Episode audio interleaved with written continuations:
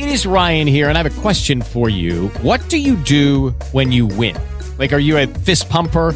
A woohooer, a hand clapper, a high fiver. I kind of like the high five, but if you want to hone in on those winning moves, check out Chumba Casino. At ChumbaCasino.com, choose from hundreds of social casino style games for your chance to redeem serious cash prizes. There are new game releases weekly, plus free daily bonuses. So don't wait. Start having the most fun ever at ChumbaCasino.com. No purchase necessary. VGW Group. Void were prohibited by law. See terms and conditions. 18 plus. If you go looking for the happiest fan of the College World Series, he may be harder to spot than usual.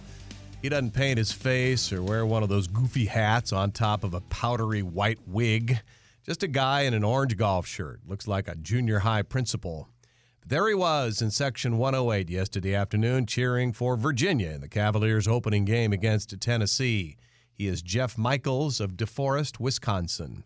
How did we know? From the tears.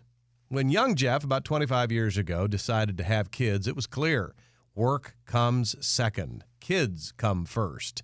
So he and his new wife, Peg, found a little town north of the Wisconsin Illinois border and put down roots.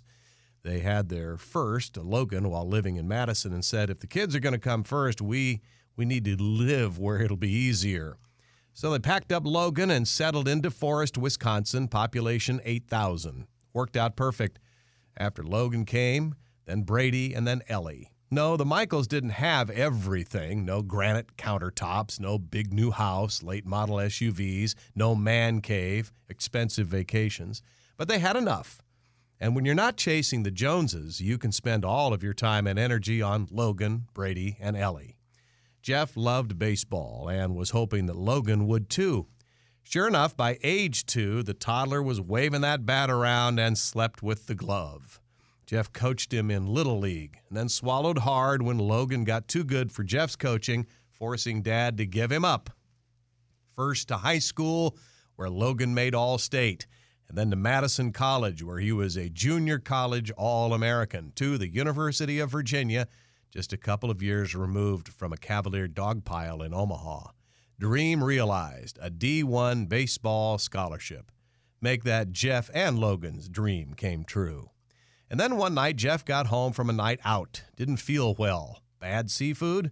It got worse. Peg ordered him to the hospital for a day and night of testing. The stay would be longer than one night. Pancreatic cancer. Pancreatic is the meanest. Never feel it coming until it's in you and it's grown too big to fix. The doctors told Jeff two years, maybe.